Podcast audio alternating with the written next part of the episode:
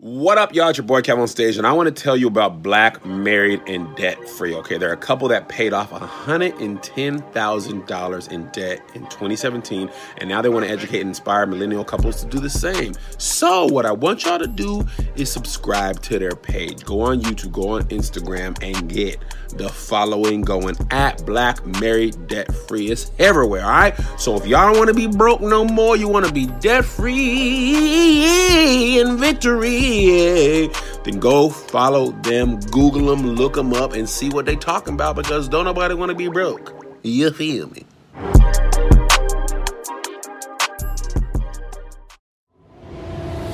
What's good, everybody? This is Marcus from Black Married Debt Free, and you are checking out our quick cast. Let's get it. What's going on, everybody? This is Marcus, and I would like to welcome you to another episode of the Quick Cast, powered by the Black Married and Free Network. Welcome, welcome, welcome. I, it's been a minute. I said it's been a minute. The quick cast has been gone for a few weeks, but we are back. We are back. And the quick cast is just a midweek dose of the Black Married and Free podcast. This is where just me, myself, and I Marcus get to come on and talk about whatever I want to talk about for however long I want to talk about. And can't nobody tell me nothing. No, just playing. But I get to talk about anything from pop culture to sports, finance, uh, the economy at large, which is what we usually talk about. It's usually usually centered around some uh, economic news. But I, I like this because I get to come and take a complex topic and really make it uh, malleable and make it edible for you, the listener, you know, who may not be nerding out on some of this stuff. So we're going to get right into a couple things. We're going to be talking about the seventh month low of mortgage rates and what this means. Uh, and we're also going to be talking about how the whole e car Tesla phenomenon may may be coming to an end, y'all. Yeah, yeah, we're gonna talk about it. We're gonna talk about it. So let's get right into it.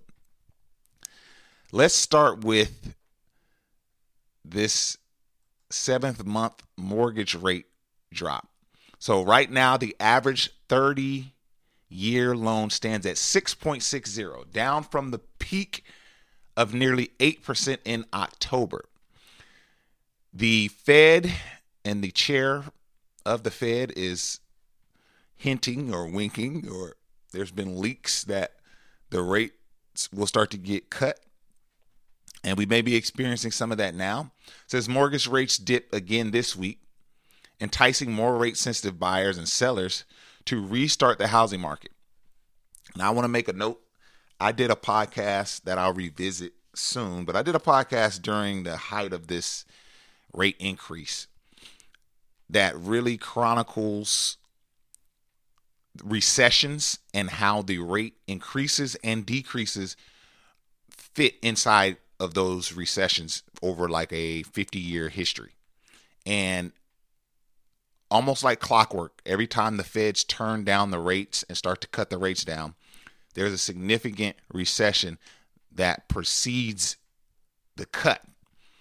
So the Fed having data that we don't have and being able to project oftentimes starts to drop the rates because the it's like a wave, right? It's like if I make a wave here by increasing the the rates, I, I throw a rock in the in the in a pond.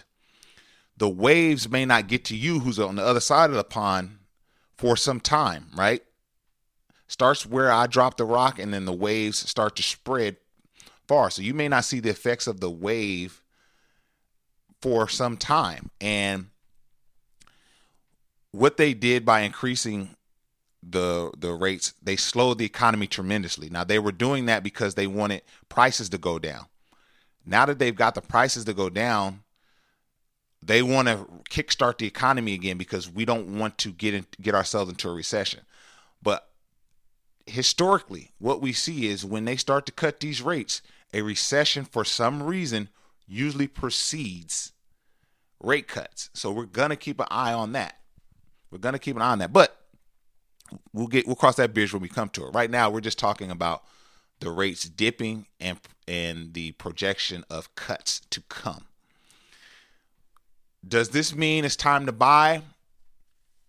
I I'm I'm, I'm getting a little excited. You know what I mean? Our our highest interest rate for a home we purchased was 5.7. Now we bought that home at a, a great price. So the 5.7% interest rate at the time didn't really it wasn't bad. It wasn't bad. It's still not a bad investment. So I think as we creep to the sixes and we get down to the fives, I think we're gonna be lit. I think we're gonna be lit. I think that's great. Um, we will see prices begin to go up because obviously more people will be going to jump in the market to start buying, which more demand equals higher prices. But I, I'm a big proponent of give me the low rates.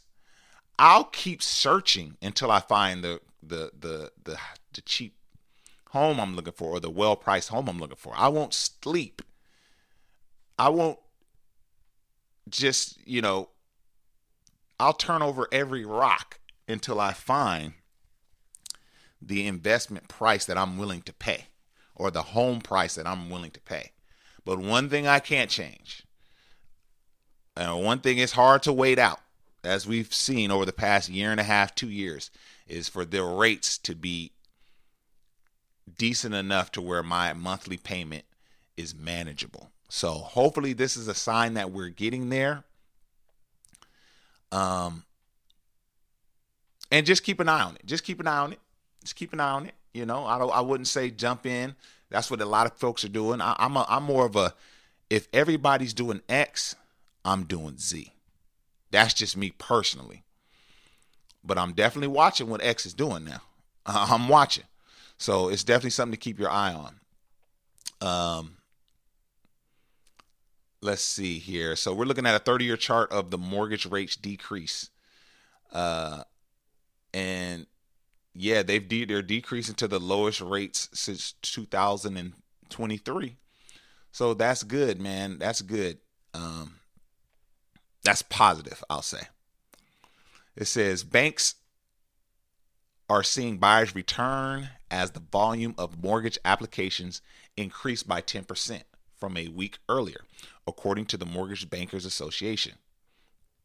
On a seasonal adjusted basis, the recent jump included an 11% increase in refinance applications and a 9% climb in purchase applications compared to the week earlier. However, unadjusted seasonal purchase application activity remains 20% lower than the same week one year ago, right? So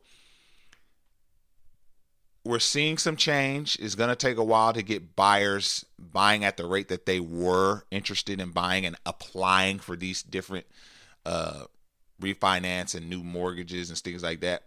It's going to take a while to get back to where we were a year ago because they've conditioned us to not buy based on how high the rates are. But it's it's definitely getting there, and people are, are going back and and and and and shopping for homes. So let's keep an eye on it, man. I spoke about a sweet spot where the rates and the prices are they intersect at like the best point to buy. I call that the sweet spot, right?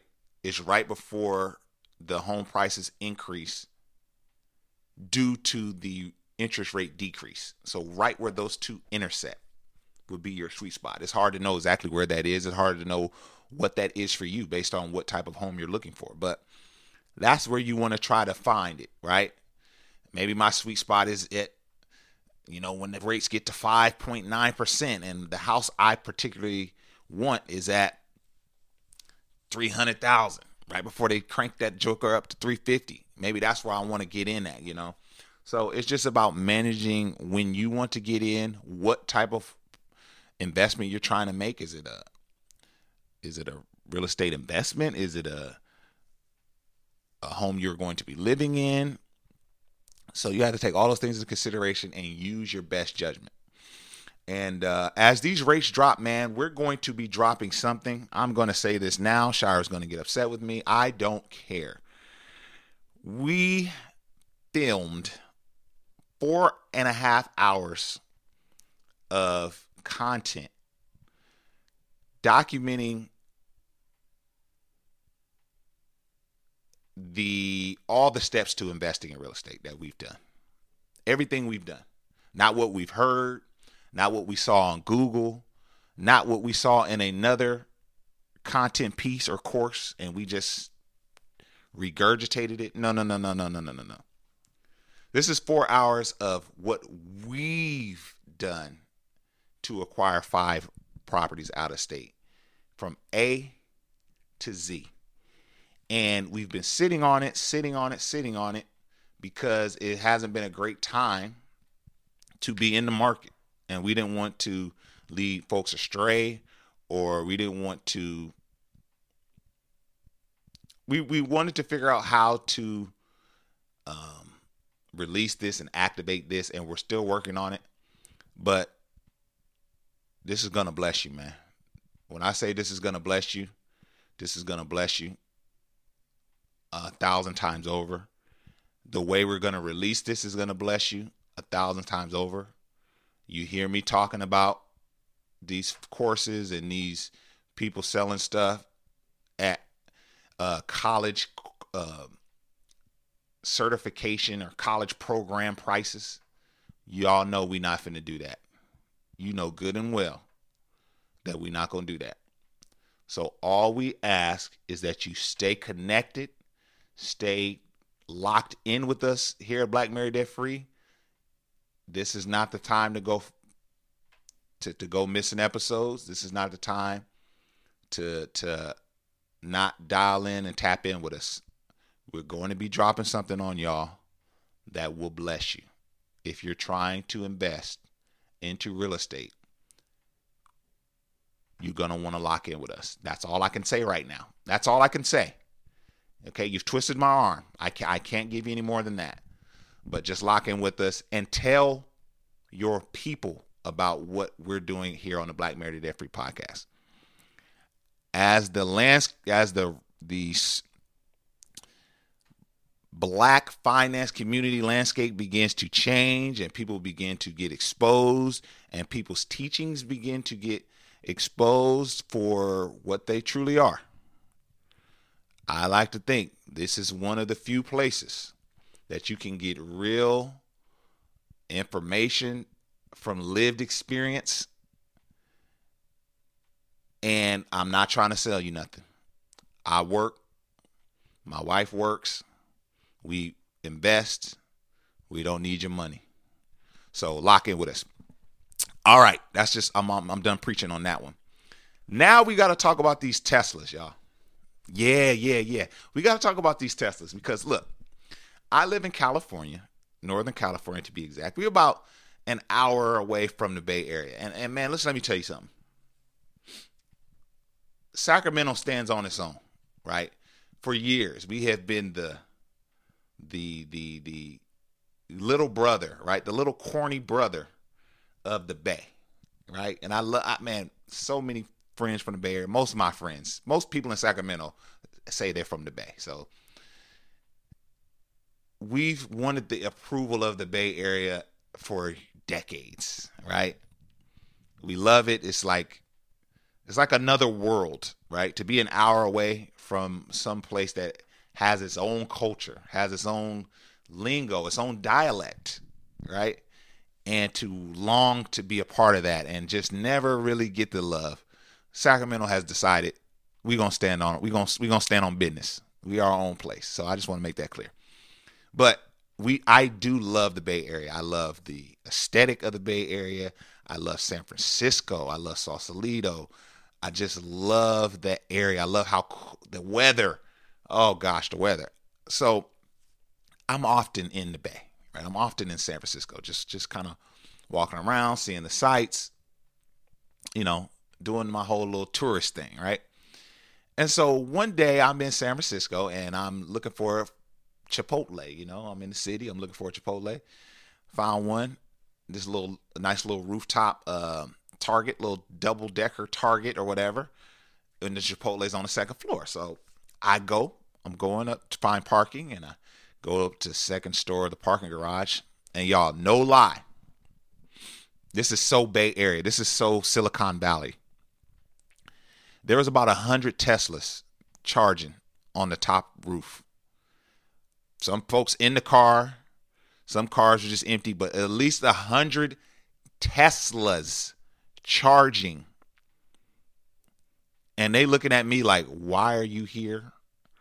Like that scene from Get Out when the whole party like stopped and like looked in unison to the roof. Like they all looked at me like, why are you up here with your hybrid Camry?